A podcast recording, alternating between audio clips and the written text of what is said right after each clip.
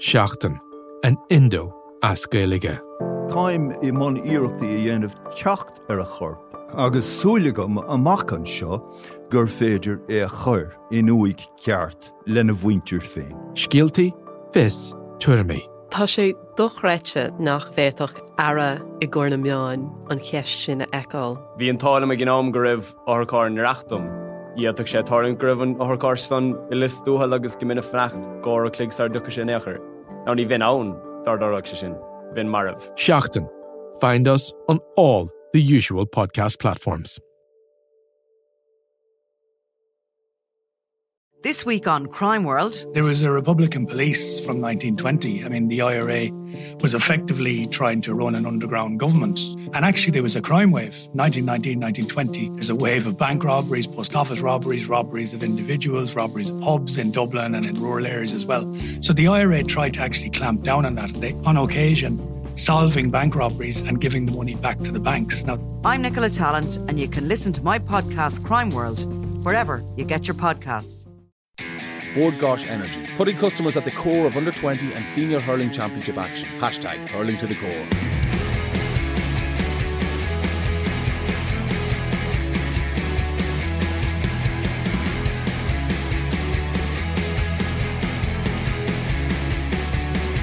Hello and welcome to the Throw In Independent.ie's GAA podcast in association with Bord Gáis Energy.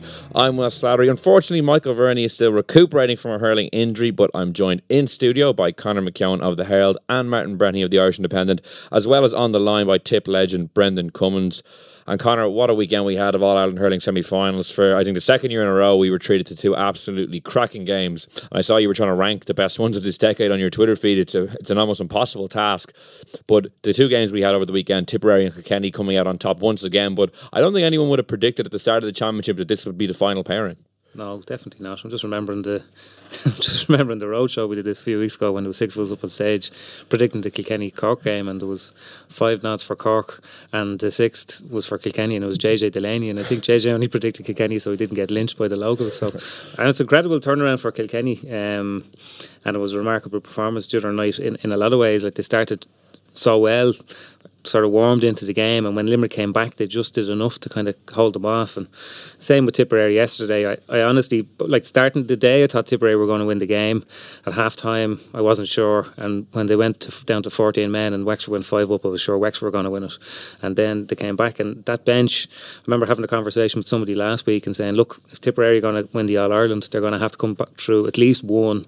Probably two tight games, and in a tight game, you need your bench and we, we actually named the players who came on yesterday uh, as being not up to the, the required standard to make a big impact off the bench. And lo and behold, they, they gave them exactly that impact off the bench. So um, yeah, it's a huge turnaround and it's a massive victories for, for Liam Sheedy and Brian Cody as managers because I don't think too many people had these two pegged as All Ireland finalists after the provincial finals. Yeah, Martin, we'll start with, I guess, yesterday's game first. I know you were on match report duty for the Irish Independent, so you'll have a good, I guess, insight in, into what unfolded. And as Connor said, the bench towards the end had a huge impact for Tipperary, especially, I think, around the 50th minute mark. Lee Chin got that goal. Tip had been reduced to 14 a couple of minutes earlier. It looked for all money that Wexford were going to kick on, maybe get to that first final since 96, but then 12 points to 1 2 uh, over the next you know 20 so, or so minutes. So it was a fantastic kind of recovery from Tipperary uh, to get over the line. Yeah, the, the, the bench was very was very good, but I thought um, Noel McGrath, Brendan Maher, I thought that lads like that really stood up as well. And I'd have to declare an interest here in that I, I tipped Tipperary to win the All Ireland in our championship preview magazine last May because I thought two things. I didn't tip Kilkenny, I have to say, to be in the final, but I thought the thing about Tipperary was, see, there's a great tendency uh, to, to be impressed or deflated by the last thing you've seen. And I thought there was an overreaction last year to Tipperary not qualifying for uh, getting out in the top three. I mean, it happened Galway and Leinster this year. It can happen so easily. That the, the margins are that tight. So when Tipperary got their game going, they were always going to be just as, as right up there because there's so little between seven or eight of the, t- the, the teams. And it was the same like yesterday when when even even when Wexford got that were, were five points ahead. You thought that Tipperary that they were, they were able to pick off points, but they were able to do all day, and you know, so it was it was you when again you sort of put fourteen men and look at their uh, their uh, they're under pressure. But the way Wexford were playing and the way that the, the, modern game and any game is to play is not just a modern game. The extra man doesn't really seem to count a whole lot. Other players step up, they take extra responsibility, and suddenly you don't even know there's an extra man there. So Tipper are very, very impressive. There's no doubt at all about that. And uh, but that wasn't to be expected. No more, I think, than say Kilkenny on Saturday. Again, you know, uh, people were judging Kilkenny, tendency to judge them on the on the four in a row and maybe the All Irelands after that, the two in a row after that. But they hadn't gone away. I mean, they were they won the league last year. They, they lost to Galway in, in the Leinster final replay. They lost to Limerick, who, who went on to win the All Ireland by two points in the quarter final. So they hadn't gone away. There's so little between them. So I don't think it's any great surprise at all that, that Tip and Kilkenny are in, are in the, the final because uh, they were they were there all, they were there all along. They hadn't gone away. And pe- people are inclined to get carried away sometimes when uh, when when somebody else comes and wins an All Ireland. Well, I'll bring in Brendan Cummins on the line uh, now. Brendan, so do you, do you share Martin's sentiments? Like, should we be surprised, you know, in the end that these two teams have come out of the semi-finals? Yeah, well, surprise, I suppose, with Kilkenny. I think when Tipperary lost the Munster final, and the greatest respect to Laois and, and Wexford, who Tip are going to be playing next, I did see a chink of light because when you're in an Ireland semi final and it's coming down the home straight, the big question is do you believe you can win the match? And I could see the belief starting to fizzle out of Wexford. And uh, the closer they got to it, I had it ourselves in 2008 uh, when we played Waterford. You know, we, we, we were so desperate to get to that final that we forgot the process that would get you there. We're a way different animal, obviously, in 09 and 10 then. So it's a big learning curve, I think, for Wexford. So I always fancied Tipperary's maturity. The bench certainly were the ones that gave him the turbo boost to get him over the line.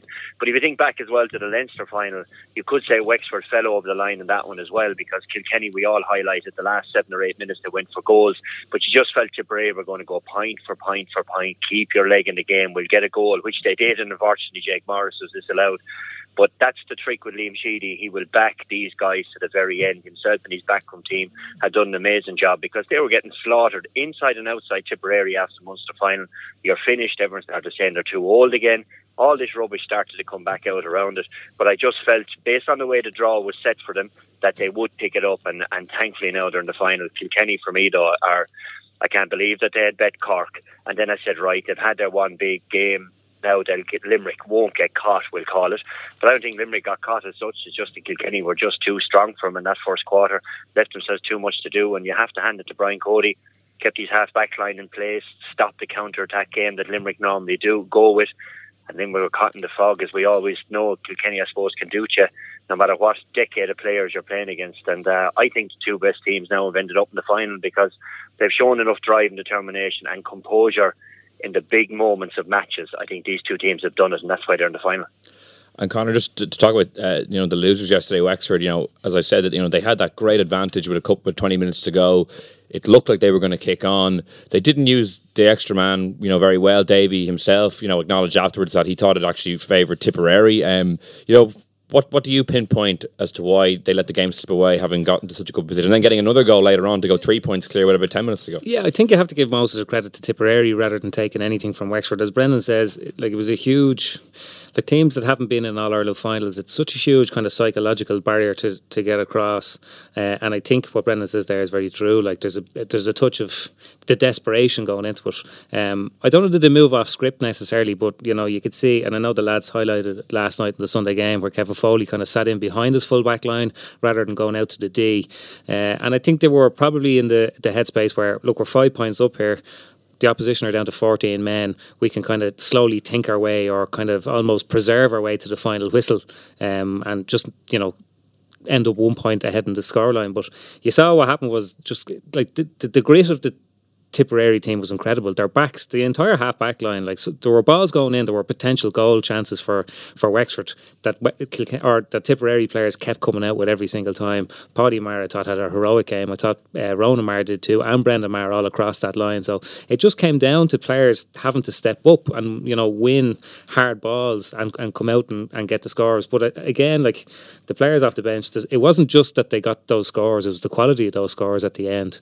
Um, you know, Willie Connors obviously his score was brilliant as well, um, and Jake Morris's point. I mean, you know, if, if you were to if you were to show us the starting Tipperary forward line and the finishing Tipperary forward line, you'd have said going into that game yesterday. Well, then they're going to be uh, much weakened by the time the last 10 minutes come around. But if anything, they kind of gave them fresh legs. And, and that's a new departure for this group of players. You know, we, we last year it was kind of said, or um, people sort of jumped to the conclusion that Tipperary just didn't have a big enough squad. That's why they found the going so hard in Munster. And, and this year they looked a little bit lost when they looked at the bench in the Munster final. But going into this All Ireland final now, I think they're in great shape.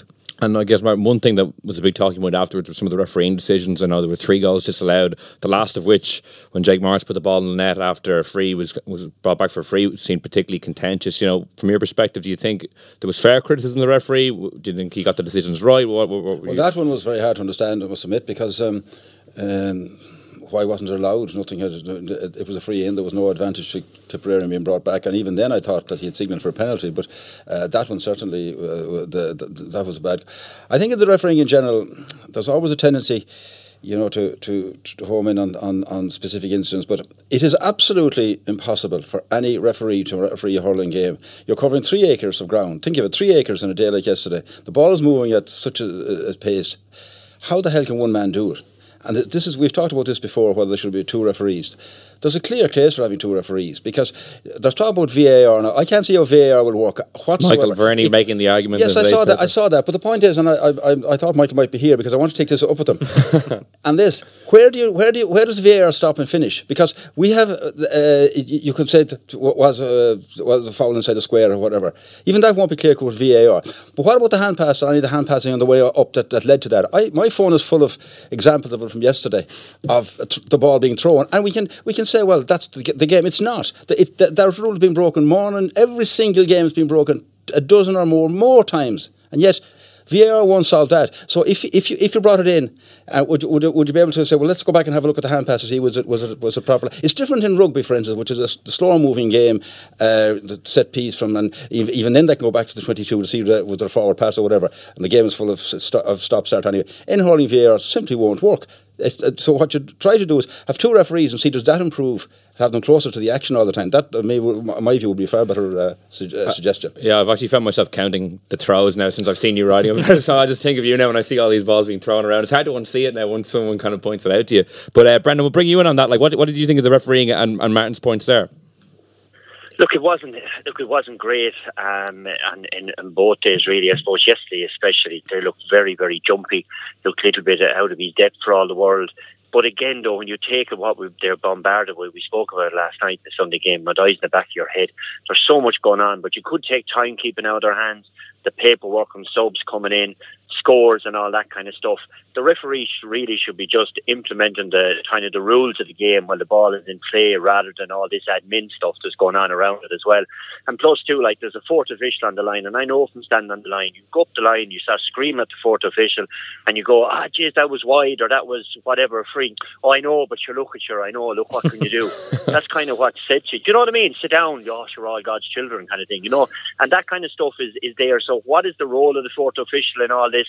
As well. Like they're all mic'd up. I think there's an open mic all around the pitch between the linesman, umpires, and the fourth official. And I think yesterday, he, it very clear, he used it very well for the McDonald goal because he delayed. And I think it was Callum Lines was the was the, the the linesman on the Hogan stand side, and I think he was the one who made the call to say, look, it's it wasn't a square ball because he looked to he, he had his hand close to his ear, he looked out to the sideline, glanced, and obviously he was getting some bit of instruction, and that's fine. There is no problem in the world with that. We'll wait 10, 15 seconds. I don't think that VAR works. I think two referees is the way forward. But then the ethos of the GAA starts at grassroots. So if there's one rule in Croke Park, we suddenly have a separation to the rules down in the club. And I'm not so sure we're ready to make that leap within the GAA yet. And I can't see a junior B hurling match next Friday night in Tip and they're trying to gather two refs. Hard enough to get one. But, but Brendan, so that's going to be the thing. But Brendan, it has happened with uh, with Hawkeye. I mean, you have Hawkeye in Croke Park and Hawkeye in in um, in Thurles, but you don't have in Wexford Park or even Páirc Uí Let's not mention no, the war. No, that's the argument, Martin. Yeah. Absolutely, yeah. that is the yeah. argument for it. But I, I, I just feel that, and, and this could be the pushback from the GAA, is that are we starting to go into the whole elitist stuff? And that is exactly where we are, and it has to go there because if you take it, both teams yesterday, or the, the teams in the quarterfinals, semi-finals, of these elite sports. They're giving up nine months of their life to get to here. They're living like hermits. They're doing everything right. There's a lot of money being invested from county boards and sponsors. There's, there's supporters paying a lot to go to the matches.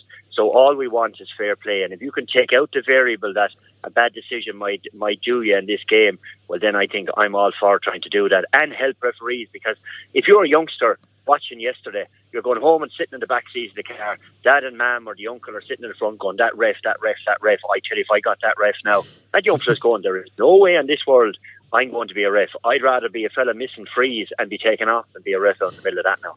So we need to make refereeing attractive as well, and I think that's that will definitely help and take a bit of pressure off and, and help people to promote our game. As I said last night, to future proof the game because referees, like I know we all give out about them, but they are a precious commodity as well. To be fair. And Conor, just to finish up on yesterday's game, Davy Fitz after the game talked about his future, said he doesn't know if he'll come back next year. They, you know, obviously, there was kind of a party sent down to Six Mile Bridge last summer to convince him to come back. Do you think this this will be the end of his time in Wexford? I honestly don't know. Um, I think Davy, by his nature, tends to sort of create those own questions about his future at the end of each season. Anyway, um, I think like if you look through the, the if you look through his interviews at the end of the respective seasons that he's been managing, he has tended to do that. Like he certainly did it last year. Um, whether that's to give him more leverage when it comes to around, like like as we spoke about before, when when the Wexford players went down to Six Mile Bridge last year uh, and begged him to come back, Davy knew there and then that he could ask anything of them, uh, and they would have to do it because they requested him to come back. So, I, again, I don't know whether it's whether it's a case of leverage. You got the sense yesterday from the Wexford players that they put put a huge amount into this season. Um, and obviously, winning the Leinster title is something to come back, look back on, and reflect particularly. Um, particularly well on, but uh, I mean they had a great chance and they just looked a small bit inexperienced yesterday. And um, I mean they could always kick on, they could always improve, but um, you just don't know. It's it's it's it, like I, I, would imagine Davy would be the one that'll make the decision himself, but it's it, he's a very hard man to read, and I wouldn't be wouldn't be inclined to second guess him just now. Yeah, Martin, what do you think? I'd say he'll stay. Uh, they made they made progress this year, and bear in mind that of, of the three years that he's been there as well, they've, they've, they've stayed in the, in the, top six as it was at the time in the league. So yeah. they've been consistent there. They've they've won the Leinster title for the, the first time in what in 2004. That's progress. They were beaten by Tipperary, who may well go on to win the All Ireland, lost by two points, won't score. I think it's progress, and uh, I'd be very very surprised if he went because on top of it, he, he loves being involved so much, and there aren't many options out there. It's not like maybe in football where there are more there are more uh, options. I don't think like he's not. Go, there, there's no other county at that level where there are any managerial vacancies likely to occur in, in the immediate future. I'd be very very surprised if he's. If, we'll have a little bit of toing and froing perhaps over the next few months, but I'd say come January he'll be back in the sideline again. Yeah, Brendan Martin says, like Davy does love to be involved in county hurling, and maybe if there was a, a vacancy or two, he might be more willing to, to call it a day. But it does seem that the best place for him could, could be Wexford, considering how close they were this year. Yeah, he, look, Davy has to stay full stop. I mean, they have to move heaven and earth down in Wexford to keep, and I think he will. You know, he's uh, he's got a great relationship with those players down there. You know, it's it's it's like father like figure to them, and um, you know, I don't see him going anywhere. Um, this year, the big turning point for me and uh, and the Wexford project for Davy was in um, when they played above in Salt Hill, they went behind, Davy's put up into the stand, and the players responded. As a manager, you know it's time to go. If you go two or three points down and the players let go of the rope, then you say to yourself, right, that's it, they've down tools on me, they don't believe in me. But these players, like they would go through a brick wall for Davy. And they're probably hurting so much this morning, not because they, they lost yesterday for themselves, but they'll be hurting because Davy lost yesterday. Because he does a lot for them behind the scenes. He's a he's a fantastic manager, a great man. We can all give out about his systems and all that, and that's part the cut and trust of the game. But you can't get away from the fact that Davy loves the players. He does everything he can to help them on and off the field. And I just hope that he stays with Wexford next year because they still have a lot to build on based on the experience of coming down the home straight All Ireland semi final. It'd be hard to throw away that experience with a big change now. I remember to go back to Saturday night's game, the Kilkenny versus Limerick, the All Ireland champions uh, knocked out. And you know Brian Cody very well. Like you know, you covered his whole career. You were involved with his book. You know, where does this rank among his greatest achievements? And a lot of people are saying if they were to win the All Ireland, it would be up there. You know, even better than the four in a row potentially.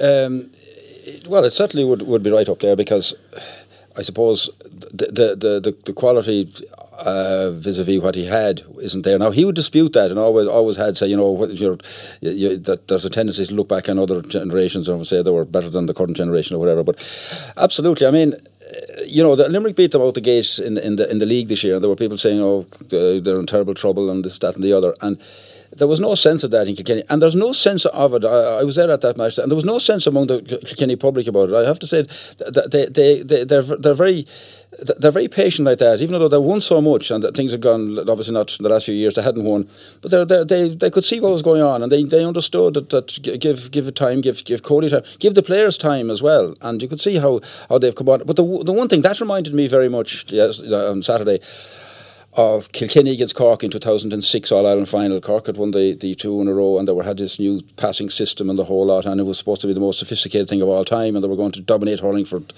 ad infinitum uh, around that time. And, and the Kilkenny players, they got on their faces. And I remember doing the book with Brian Cody, and the one thing he said, he wanted them to be a black and amber blur on their faces. Wherever a, a, a, Cork player got that, that's what he wanted. And it was the exact same on Saturday evening. Everywhere a Limerick player turned, there were two Kilkenny men. How the hell they got there, I don't know, but they were in their faces all through. And that's what Kilkenny are so, so good at doing, that they just, now there's more to it than that. Obviously, they're extremely talented, skillful team as well. But that level of, and I won't say intensity, it's just, it's just that, that ferocity to get to the, to the point of the action and that's what they did so so well. Now they were helped by Limerick's uh, wild shooting, and you could say, well, that was the pressure they were under. In some cases, they weren't, uh, and in the Leinster final, Kilkenny themselves were guilty of that. They missed a lot of chances, but.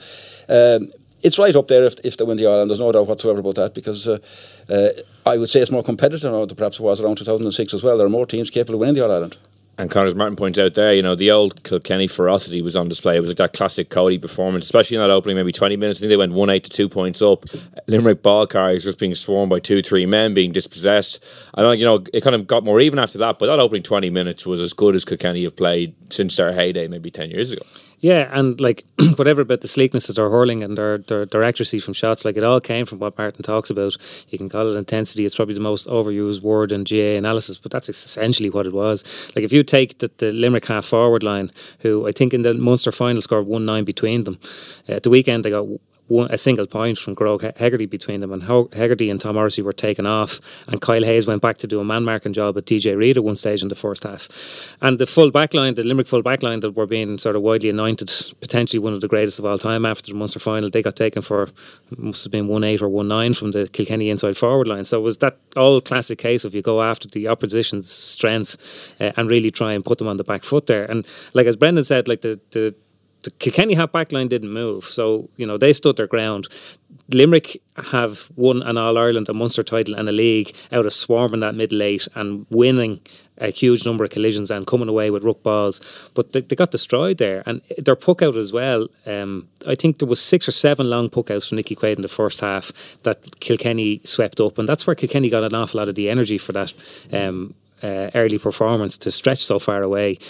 Limerick are too good. We knew that they would come back at it, but at that stage it was a one eight to two points or one seven to two points at that stage. Like that's a that's a long way back, and um, when you hit as many wides as Limerick did as well, it kind of does kill your momentum. Like they had five chances to level it, they three in a row, and then they had um, Dermot Byrnes' long range free and the sideline at the end, which obviously should have been a sixty five. But I think, you know, in as much as you'd have sympathy for a team that uh, suffers a bad call uh, when they should have got a 65 and a chance to level it. I think over the course of the match, there's nobody arguing this morning that anything other than a Kilkenny victory was a, a very just result. Yeah, Brendan, they led from the first minute to, to the last. You know, what, what impressed you most about uh, how they got the victory? Well, when, I, when you play Limerick, your half forward line have to beat the Limerick half forward line because the two of them meet in the middle of the pitch. And if whoever's half forward line can come out on top, that gives the half back line the right to hold. So if you take it, Walter, TJ, and Donlan beat Hayes, uh, Morrissey uh, up a, up a stick really, you know, and Hegarty. They they won that middle third, and that gave, we'll say, Padraig Walsh, Deegan, and Fogarty then were allowed to stand back. But if it happened the other way around, they would have had to engage in around the middle, and then it would have been a different game. But it's just that dogged determination that Kilkenny have. Like TJ doesn't miss a free; he wanders out under the Cusack stand, cuts a line ball over the bar and it's just so efficient. And then when Walter stands back on nearly his own 65 and he's saying, right, you can't puck the ball down the right wing now anyway. And I was very surprised that Nicky Quaid didn't play through five and seven in the orthodox wing back positions. It's something Limerick haven't done. Normally, Byrnes will come back and collect the ball in his own 21 and they'll work it out along with Finn or English from there. But they very, very seldom have worked the ball through five and seven over the corner forward who was trying to, to shield that pass, we'll say. And even when Quaid went down with the contact lens or dirt in his eye or whatever name of God it was, it was obvious they were told you have to go short. But when they went short, the puck out was poor. The distribution after that was poor and just put back over the bar. So they, you suddenly in the goals then find, my God, I'm in a storm here. I better go along. I better go along. We better just protect ourselves for a while. When in actual fact, a bit like Wexford, they stopped attacking the game through what they're good at, which is running the ball through the lines. And if it goes wrong once, if it goes wrong twice, so what? Just keep running and running, and eventually you'll get there. And only when Kyle Hayes came back did they get that fluidity in their play that we're used to seeing. Because in fairness, Declan Hannon was no way right for the first half of that match, so they were really only playing with five backs and one and and one of those happened at the back that was at his weakest was marking probably the best player Kilkenny had, and that got Kilkenny a foothold in the game. And as I know to my to my cost too often, if they get their nose ahead of you and the gander gander up and they're nailing tackles all over the place, it's very hard to get out of that vice. Yeah, Martin, I guess with Limerick's defeat, it's now maybe the three last All Ireland winners. You had Tipperary, Galway, and Limerick. All of whom, after winning that All Ireland, were talked up as a team that could maybe go on and dominate, win two or three in a row and all three on all three occasions they haven't got the job done. It, it, I know you you kind of always give out about people kind of reading too much into things like that, but uh, it is funny how it's how it's worked out. Yeah, I suppose it, it's just the standards are so high. We were having this conversation, and, and even with uh, uh, you know Kilkenny and Limerick, you know, uh, in that last second, that ball could have uh, been flicked to the net, and they were talking about a different, a different, different, a, a different result and a different game, and we're, we're saying how come Limerick's great tenacity and they hung on and they won, and the margins are so tight. I don't think they've ever been in my long many years covering that. You haven't had, we've never had as many counties at the at the, at the top level, so that's why it's so harder to win. It's uh, the two in a row. Are the only ones who've done it. They've done it consistently, but I would say around the time they were, they were winning them, and perhaps in certainly in that 06 to 08 time or 06 to 09 the standard wasn't as good elsewhere. Now, that's not to take away from them whatsoever, but certainly the standard wasn't as good in Leinster. So uh, it's just so tight, it's so hard to do now. And I mean, Limerick looked certainly looked as if they were,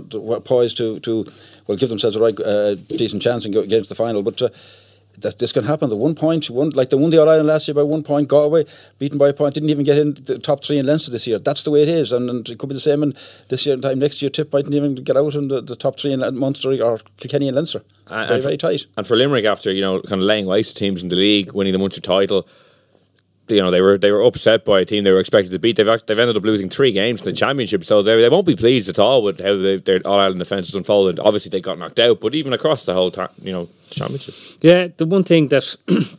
might be hindsight, but the one thing that you would say, and it's the same thing that was said about Galway last year, is that when you see a team going into an All Ireland semi final as All Ireland champions with essentially the same 15, it means that nobody has really kind of come from outside the, the 15 that played the previous year uh, and worked their way back onto the team. It, it, like it, I suppose if you trace the history of, of repeated All Ireland winners, they've tended to bring a player or two through. Now I know Limerick have, have, brought some different options in off the bench, but like, look, we weren't saying any of these things after the Munster final. Um, I did have William O'Donoghue and, and Peter yeah, Casey yeah, there last yeah, year, so yeah, he, like, that looked as if he, he said this refinement will, will, will work. And, yeah. Uh, as it happened, it didn't. Yeah, Hannon, I think, was a big loss. Like I know the way Kilkenny played the ball at the weekend, they they kind of nearly took him out of the game. But like he physically just wasn't right at all, and he's such an important player for them. He is essentially their kind of playmaker at number six, and he couldn't get into the game at all. And you got the sense like Graeme Mulcahy was kind of keeping Limerick in it, and you got the sense from Aaron Gillane that if he actually got a bit more ball, he he, he could cut loose. But um, they were just strangled around the middle third, and it was just it, like Kilkenny took them out of the game. And we could play that game five more times over the next five weekends, and, and Limerick could win every single one of them. But as Martin says, like it was just on the day that Kilkenny came to the thing, they got ahead and they, they saw the saw the game out. But um, you know, and again, like we we always sort of analyse the, the thing, the subsequent things that all Ireland champions do in this kind of gloss, you know, they're, they're going to go on and win great things. But I was in Nowlan Park this year when Limerick took Kilkenny apart, and they were brilliant, and they were they looked really good in winning the league. And the Munster final performance is still the most impressive individual performance by any team so far in this year's championship. Um, so it's just funny to, to, to, to say, like, if you'd have said that day that one of those teams was going to make an All Ireland final and one of them wasn't, there, was, there weren't too many people that was going to say there was going to be Tipperary and Limerick in the order of that. Yeah, Brendan, uh, there is an interesting statistic that the Munster champions have fared so poorly at the All Ireland semi final stage this decade. I think Tip in 2016 are the only Munster champions to win the All Ireland. And I think Tip in maybe 2011 were the only Munster champions to also make the final. So that's only, I think, two times this decade that you know the Munster champions have, have gone on to the final. Is there anything to that, do you think? Is the long layoff hurting the teams in Munster, or is it just, I guess, a coincidence? I think it's 15 goals now that um, Munster champions have had, and there's been 11 losses. So it's um, taking quarterfinals and all when before you had to go through that route. But there is, and that five week delay. Everybody else is playing. Everybody else is keeping their momentum, and it's a tricky one for for Limerick. I mean, the first game they had they had had a long layoff. Cork had a game the week before, or whatever. So they, you could say they were cock cold. The game in Thurles, I discount that out because Limerick had no interest in winning that game the day in Thurles for whatever reason. They decided, look, we'll we'll let Tip have this one. Um, and then of course on Sunday, Saturday night. But it's it's tricky, like you know, Kilkenny just hit them with everything they had, and looking back on the game here, John Kiely, you're saying to yourself, look, one or two little passes either way would have been enough to get us over the line. So they didn't as if they were a million miles away. They, they were in the first 15 minutes of the game. But after that, then, like, they, they won it, but just by not enough. And then even you had the line ball incident, and you say they had a bit of misfortune that they didn't get a chance to equalise. And I think certainly if Limerick got to the final, having gotten that scare, the narrative would be that they got their scare, they'll beat Tipperary now in the final, and that'll be that, like you know. But you only get one chance, and that's why I said at the start with Wexford and and we'll say in Limerick, the composure that Tipperary and Kilkenny showed in seeing out the game. That's the difference at this stage, those fine margins. And look, Limerick had a, an okay season based on the fact that everybody thought they're going to be back in the final. But Martin touched on it earlier, you can't take anything for granted. And we sit down in January looking to see who's going to come out of Munster next year. Everyone's going to be saying, is Limerick's game up? Do everyone understand now how they're playing? Is this the Kilkenny model, how to get rid of them? And will they struggle to get out of Munster?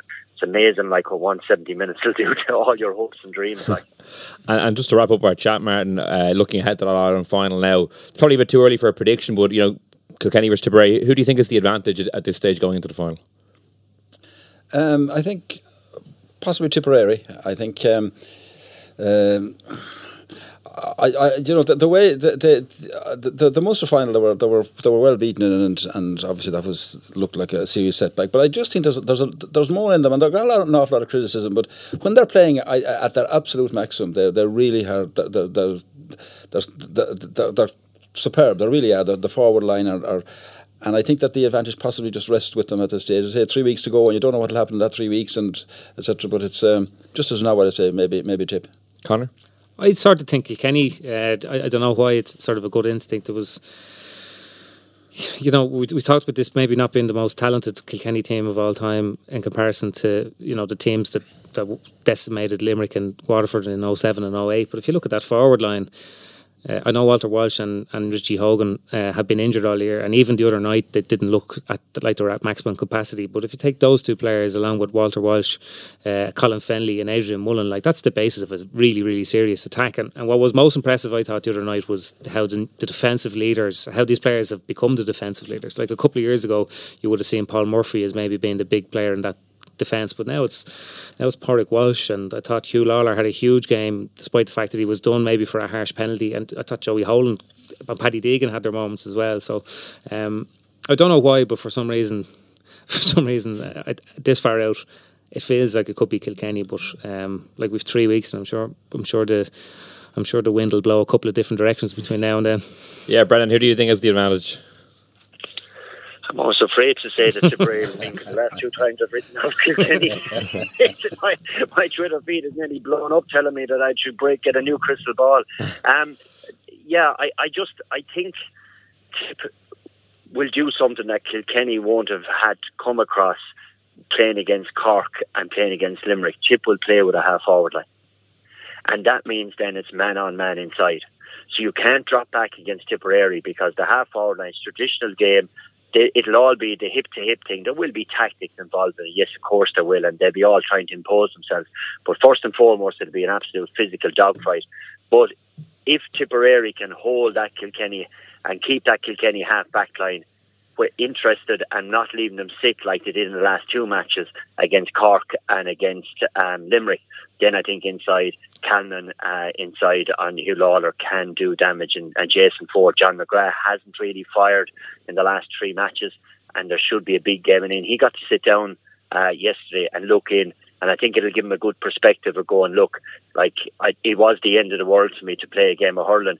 And but now that I'm sitting out here, do you know what? I might as well make the most of when I'm out there the next day, at the opportunity, and don't be worried about the consequences. I'm hoping that'll be going through his head.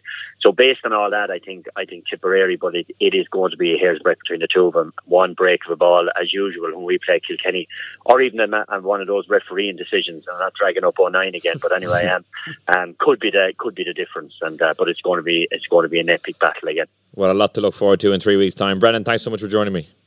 Thanks very much, guys. Cheers, Brendan. Thanks.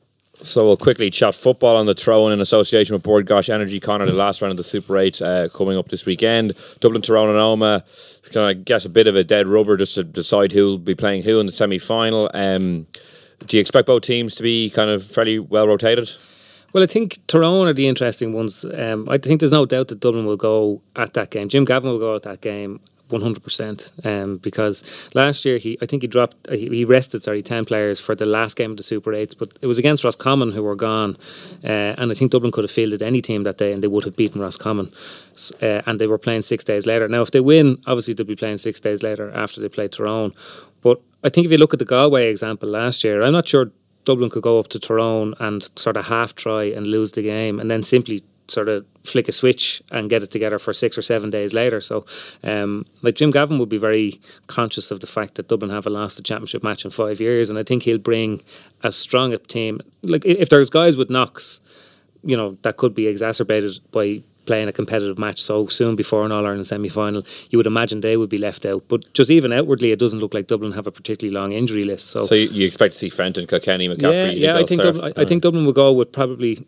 somewhere between 12 and 14 of the players that will take the pitch in an All Ireland semi final. But the interesting thing is Tyrone because. Like Tyrone did a job on Dublin this year in the league in Croke Park, playing a style of football that they were subsequently found out by Donegal in the Ulster semi final, and they've now reverted to type. So it'd be very interesting to see what way Tyrone approach that game, whether they, they try and run the ball through the lines or they go more direct to McShane and maybe Matty Donnelly again. And I just wonder whether Mickey Harte will sort of think, well, we might beat Dublin once this year, but what are the odds of actually beating them twice if they got to an All Ireland final? So I think there's more question marks over how Mickey Harte will approach that game than Jim Gavin because um, I'll be absolutely certain that Jim Gavin will go all guns blazing to Omagh next weekend. I don't think there's any question about that. Some interesting subplots there, including maybe if we'll see Diarmuid Connolly involved in the squad. Yeah, maybe, but just before we come to that, I mean, there are interesting subplots are, are uh, they don't really do it for me, I must say, because I think they're, they're, they're, it's a it's a it's a non-event of a game. It really doesn't matter no more than Cork and Cork and Roscommon is a complete non-event. Uh, Meath and Kerry academic only because of a credible situation that Meath can't qualify and they might do some damage to Kerry. But I mean, people are saying the jury are out on the on the Super Eights. Well, if I'm on the jury, I'm in, and I'm, I'm to, I think it's it's an absolute washout having Super Eight, having round robin this time of the of the of the of the um, the championship right before the, the semi final. If you're going to have that thing, you rechange to change the system, and you have it at the start of the championship. But having it at this late stage, I don't know any other sport in the world where you do that, and where you effectively have games that are not real games. You have games that don't count. You have games that maybe uh, shadow boxing going on up in Omagh. So it just doesn't do it for me. The one big one, of course, is in, is in Castlebar. But yeah, I mean, it would be a chance for, for Jim Gavin to play James Connolly. I think he will play quite a few of the I'm not calling them fringe players, but he has so many good players. Like why, I, I, why risk all the all the front liners on a narrowed pitch up in Healy Park or whatever, you know? So I'd say, I'd say uh, he, he will he will use a lot of uh, quite a few of his of the uh, of the top 24 that he has, and there isn't much difference between a lot of them. And what about Martin's point there, and just kind of the, the nature of the Super 8s? It's I had high hopes for this year's Super 8s because I think before we were starting the championship, uh, I could make a case for at least six or seven teams being competitive along with Dublin. Maybe not necessarily with Dublin, but certainly with each other. Uh, and I didn't envisage a situation where you'd have so many irrelevant games going into the final round. And that's just like an anathema to any sort of competition. It, it, it doesn't work. And like even the situation where I'm sure they won't mind, but they're in a similar situation last year. If Dublin win in Omagh, they play an All Ireland semi final six days later. And like it's a first, it's a first stretch. You can, I'm sure they won't drum up a whole pile of national sympathy or anything like that. But like you know, having to go and play that game so soon before an All Ireland semi final. I mean, the the longest any team is going to have is going to be eight days, whichever team wins or whichever team's top the other group uh, on Saturday. So they'll have eight days to the Ireland semi final. So like it's a very narrow uh, time frame, and it does kind of call into and like if if you've teams that are going into these dead rubbers, and then you're playing an All Ireland semi final six or seven or eight days later. Like it does call into question the validity of these matches this weekend, and like the attendances for what will be essentially the third last weekend of the football championship will be dire next weekend. But the other thing as well, Conor, I mean, it, it's not really the Super Eight is, is, a misnomer because it's not the eight best teams in the country. I mean, Cork are there by, by they, they, beat Limerick and they beat Laois, who were in Division Three this year. Uh, that, that's uh, Meath are in Division Two. Meanwhile, you have, say, uh, Galway who are in Division 1 and Monaghan who are knocked out, because of the way Galway were knocked out by Mayo. So it's not the, the top eight counties necessarily. and it So it's based on the, it, the old provincial system is still kicky at, at this stage. It still has an input into it. So I think um, it, it's going for a third year, but I think it very much, it, it, if you have non-event games, that was the one thing that GAA people do not like is dead rubbers, and we'll have one. How many people will go to Parky Páirc Uí Rinn? Parky isn't even open. How very many people few, go to Páirc Uí Rinn suggest. for us, Cork? But even the situation where Dublin, uh, like I mean, there's nobody can make a case for Dublin playing two games in Croke Park as being fair. But when the two games are the first two games in the group, they're definitely going to beat anybody. So, like, regardless of who they're playing in those two first games, they're going to be through going into the final round of games. So it's like it's like it, it, it's it's I, I can't I don't think the GAA have been unlucky. I think this is a problem of their own making. Uh, what did you make of Kieran Whelan's suggestion to make it five teams in each group, because and then have the, the top team go into the semi-finals and two and three play off to, to get there, and then it would maybe eliminate dead rubbers towards the end because teams will still have more to play You will for. never eliminate dead rubbers in, in, in round robin. That is that, and that is one of the problems. Saying with if you had eight fours or whatever in, in the, the scrap the provincial champion, you will never el- eliminate them. But it's wherever you. I think you have to have them earlier in the competition, not at this late stage. That's that's the point. Like we have, we've had a lot, lot of knockout uh, up to now, and then we, we stop and we have this round robin thing. Um, it looked like a, a, decent idea to have a go at it, but it, uh, to me, it's in the second season. We had dead rubbers last year. We have this, and and Conor was right. I mean, a team playing six days after after uh, playing their last game. Again, why is it so tight? I, I know. I think uh, it gets its final year next year, and I think uh, Yeah, good luck with I that. I think the hope was that you would have two days like we had the last day of the Leinster football Leinster hurling championship, you know, where the two games were going on at the same time and there was massive excitement to find out what the result was in the other venue and all the permutations that were happening at the same time. But it hasn't happened. And uh, like if you're taking a review at the end of two years, it's been a flap. So I mean it would need something pretty spectacular to happen next year, I think, for it to, to preserve in its current format. I suppose as well. The, the, the other one, is, the, the other one is the other game, Castlebar, is is is uh, I suppose is the the upside of it. It's a real old fashioned. A quarter final knockout game. Actually, it's as simple as that. Really, What's- a draw would. do- what's your prediction there? I think Mayo will win. I, I do. I, I think this is an o- real, as I said, an old-fashioned quarter-final knockout game, and Castlebar will, will be helped them. And they've had two weeks. I think they're they're building. Uh, they've built qu- quite well again, and I think uh, uh, again there's there's always the tendency, you know, Ulster champions, and they've Donegal have done very well against Kerry, and Roscommon didn't, or sorry, Mayo didn't, but. In Castlebar, one off uh, knockout this time of coming into August. I think uh, I think Mayo Mayo will win that. Yeah, I was sort of thinking along the same lines, but I mean, uh, till now, if you're going on form, Donegal are going to win. Um, like that, they've ticked an awful lot of boxes this year, and in every situation that they've been in in the championship, their big players, Ryan McHugh, Paddy McBrearty, and Michael Murphy, have got them out of the situation. That those three are really in in the hold of their health. They're, they're in the best form of their lives just now, and I think in Shaun Patton kickouts are going to be a huge thing. Shaun Patton gets his kickouts away so quickly, and if you look at the trajectory of his kicks, I was up in Ballybofey that day, and Meath just couldn't lay a hand on them, and they, they, they actually create goal chances with them when the opposition press up. Whereas if you look at David Clarke that day when he was down in in in uh, Killarney and Kerry pushed up on them. He has that kick and it's kind of high floating one, and by the time it gets to the receiver, there's two or three players around him. So I think like I know there's an awful lot of emphasis on kickouts these days, but it'll be an interesting um, it'll be an interesting dynamic in that game. Conor, can I ask you if it was one on one with a forward on, on Shaun Patton or on David Clarke, who would you back? Oh, Clarke. Clarke every single time, but I, I suppose it comes down to how many goal chances you generate, you know, in that sort of situation. Clarke, his shot stopping has been incredible. Even the day that the penalty, um, the last day, you were just absolutely certain that he was going to save it as well. But um, I don't know. Like I, c- I- I can, I could see Mayo, I can see Mayo winning it. Um, I'm not as certain as Martin is, but Well, I'm not. so- It was just in, in Castlebar. I think that is. I think they'll turn that into a real uh, siege mentality, and and and uh, it's, it's The record is poor enough in Castle. Yes, it is. But yeah, absolutely. Yeah, no doubt about that. But I think that this one, this they can just do something about this. I think, and of course, Donegal has Stephen Rochford. People, I suppose, a lot has been made of that. I don't think it'll matter one iota to to uh, to to. Uh, uh, that he knows all about Mayo. Like I don't think that'll make. Yeah, I think a lot of it will come down to the Mayo performance. Come down to the the sort of old the warriors that they have. Mm. Lee Keegan, Colm Boyle, Keith Higgins. Like these people have bailed them out time and again. Eventually, they're going to stop being able. They're going to lose the capacity to do that because they're getting to that point in their careers. But if they all produce a big performance. And, and bear in mind, they've had like their heads must have been spinning. They played so many matches on so many consecutive weekends, so many big games.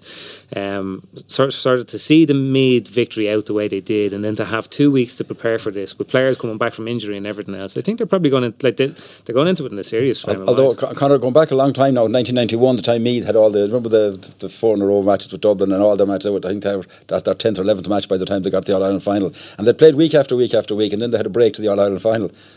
and they didn't perform at all until the second half of the All Ireland final. So sometimes actually, that, that, it works very strangely, but that a team can can when they get a break, they're not always they're not, they don't always return sort of at, at, the pitch of it. So there's that side to it too. But uh, I suppose maybe teams in Mayo's case they just they didn't need a break. They had so much of it. But uh, I think they're they there'll be a big performance in this Mayo team. Yeah, I'd be surprised if they kind of surrendered their first year back under James Horan meekly. Do you know what I mean? Like they get to the Super Eights, they flop in Killarney, and then they lose at home to Donegal. It'll be that would be a big surprise for this group of players. And of course, the draw would do Donegal. I know it might look tight margins. The draw will do Donegal. The, the, if, if, they, if it's a draw, Donegal go through. Yeah. So we'll just finish up now with our Bord Gáis Energy Rising Star of the Week. Conor, anyone jump out for you? Yeah, Adrian Mullen. I think he's probably shooing now for a Young Hurler of the Year. Um, there was question marks, I think, about after after what he did with Ballyhale Shamrocks because he'd never played whether he could continue that onto the onto the, the intercounty stage this year because I don't think he'd played even any league games. He, would never been part of the Kilkenny panel prior to that. Um, but you know, just talk about that Kilkenny forward line. There's been so many forwards. If you go through it over the last three or four years, who've come in, played a couple of games, got a bit of a run, but haven't quite nailed down the spot. So there was always going to be a spot going for him there. And I thought he had a great game at the weekend. He had four points from play. One of them was a huge point early in the first half when uh, uh, Tinker Road Hegarty had the ball and he was turned over after getting hit with about four or five different tackles, and he stuck it over the bar. Um, so he, he kind of profits from the ability of people like Colin Fennelly and TJ Reid to be able to win ball, but he's a, a really, really good finisher and he's had a spectacular year so far. Martin, anyone for you? Yeah, well, well Jake Morris, I suppose he's already risen quite a distance, but he's still a very young player. Still, uh, uh, last week, as he showed with the goal for the, that won the, the match, the under 20s for for uh, Tipperary against Cork. And yesterday he made a big impact when he came on. I mean, he could be. Uh, Conor says he mentions the uh, Adrian Mullen. I mean, a good All Ireland for, f- performance by Jake Morrison. Doesn't he may well start. You don't know. He could be right up there as well. And bear in mind as well, by the way, Jake Morris hit the post last year against yeah. Clare in the in the uh, the last qualifier or the last round robin game against. Uh, if if that ball had gone to the net, there were seven points up. Tipperary would have got back into the All Ireland final. We could have been talking about a completely different situation. It was that much. Jake Morris hit the post. Uh, I think he's, he's, he's back this year, and uh, he's he's he's certainly he's risen, uh, but he's rising a lot more, and will rise further still. Of very fine margins in this game, and a lot to look forward to in three weeks' time. Martin Conor, thanks so much for joining me. Cheers, Will. That's all we have time in the throw in this week in association with Bord Gáis Energy. Thank you for listening. We will be back next week reviewing all the Super 8's action. And in the meantime, you can subscribe to us on iTunes, SoundCloud, or listen on independent.ie. So until next week, thank you for listening and goodbye.